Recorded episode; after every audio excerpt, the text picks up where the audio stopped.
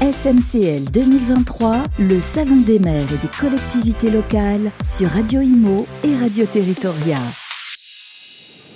Bonjour à tous, ravi de vous retrouver sur Radio Imo et sur Radio Territoria en direct du SMCL, SMCL 2023, le Salon des maires et des collectivités locales.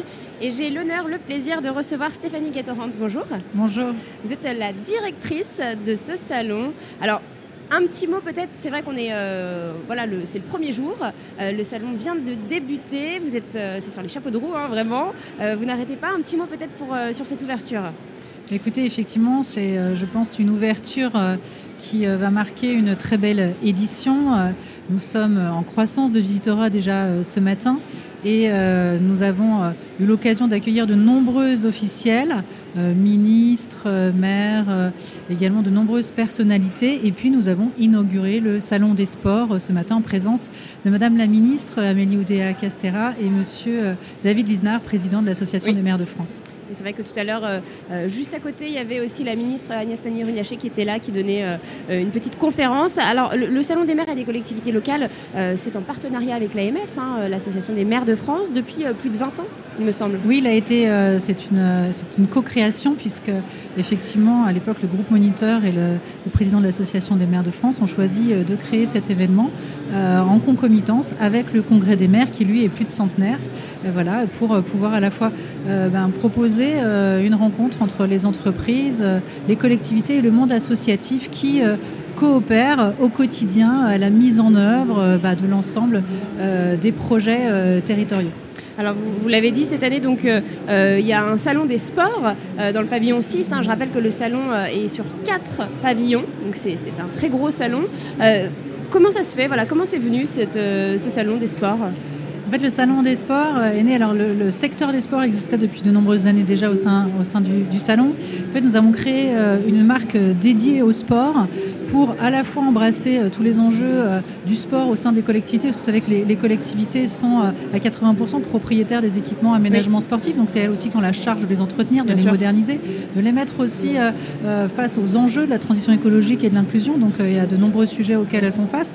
Mais les politiques publiques travaillent euh, activement à faire développer la pratique du sport pour tous sur tous les terrains, ce qui est effectivement euh, euh, l'orientation que nous avons voulu prendre sur ce salon, c'est-à-dire proposer à la fois de développer notre secteur au sein d'un salon pour accueillir euh, des équipementiers, des aménageurs, des fédérations, des prestataires de services sur les pratiques, euh, je dirais, plus traditionnelles du sport, mais également les pratiques urbaines, le sport tech, le e-sport, et adresser euh, ce salon à la fois aux collectivités, mais également aux acteurs du secteur privé qui aujourd'hui investissent de plus en plus massivement pour que justement nous puissions faire du sport partout.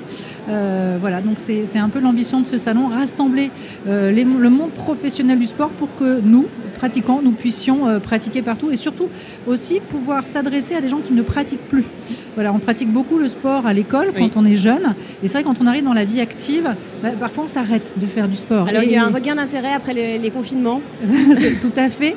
Et ce regain d'intérêt a aussi ouvert le sujet, c'est-à-dire qu'on euh, on cherche aussi à pratiquer de manière plus libre. Oui. Donc la pratique libre, c'est aussi euh, quelque chose, un, chantier finalement qui a ouvert euh, des investissements pour donner accès à des équipements, à des, à des, formations, à des, accompagnements dans, dans, le domaine du sport en dehors des clubs. Voilà, donc nous on adresse à la fois ce qui se passe dans les clubs et à la fois ce qui se passe en dehors des clubs pour justement favoriser la pratique au sens large. Donc ça répondait à une réelle demande en tout cas qui est en, qui est en effervescence. Une évolution forte et puis nous serons à six mois des Jeux Olympiques. Euh, donc effectivement, c'était aussi une belle opportunité de valoriser tout ce qui a été mis en place dans le cadre de ces Jeux et euh, par la suite bah, de poursuivre euh, l'héritage que nous laisseront ces Jeux Paris 2024. Mmh. Alors il y, a des thèmes hein, différents dans chaque hall. Là, nous sommes dans le pavillon 3, donc il y a la, construction, l'aménagement, l'énergie, le climat, l'environnement et, le cadre de vie. C'est vrai qu'on en parle beaucoup aussi. Vous avez évoqué la rénovation énergétique, l'environnement, la sobriété énergétique. C'est vrai que c'est un gros sujet aussi euh, euh, bah, de ce salon. Bah, le hall 3, en fait, c'est le grand hall de l'adaptation des territoires.